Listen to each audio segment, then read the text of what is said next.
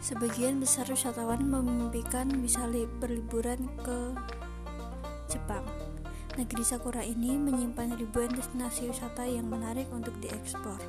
Gak melulu harus di Tokyo atau Kyoto, kamu juga bisa ke kota lain seperti Yokohama. Dikenal sebagai pusat bisnis dan ekonomi, Yokohama merupakan ibu kota prefektur di Kanagawa. Kota ini merupakan kota terbesar kedua di Jepang setelah Tokyo.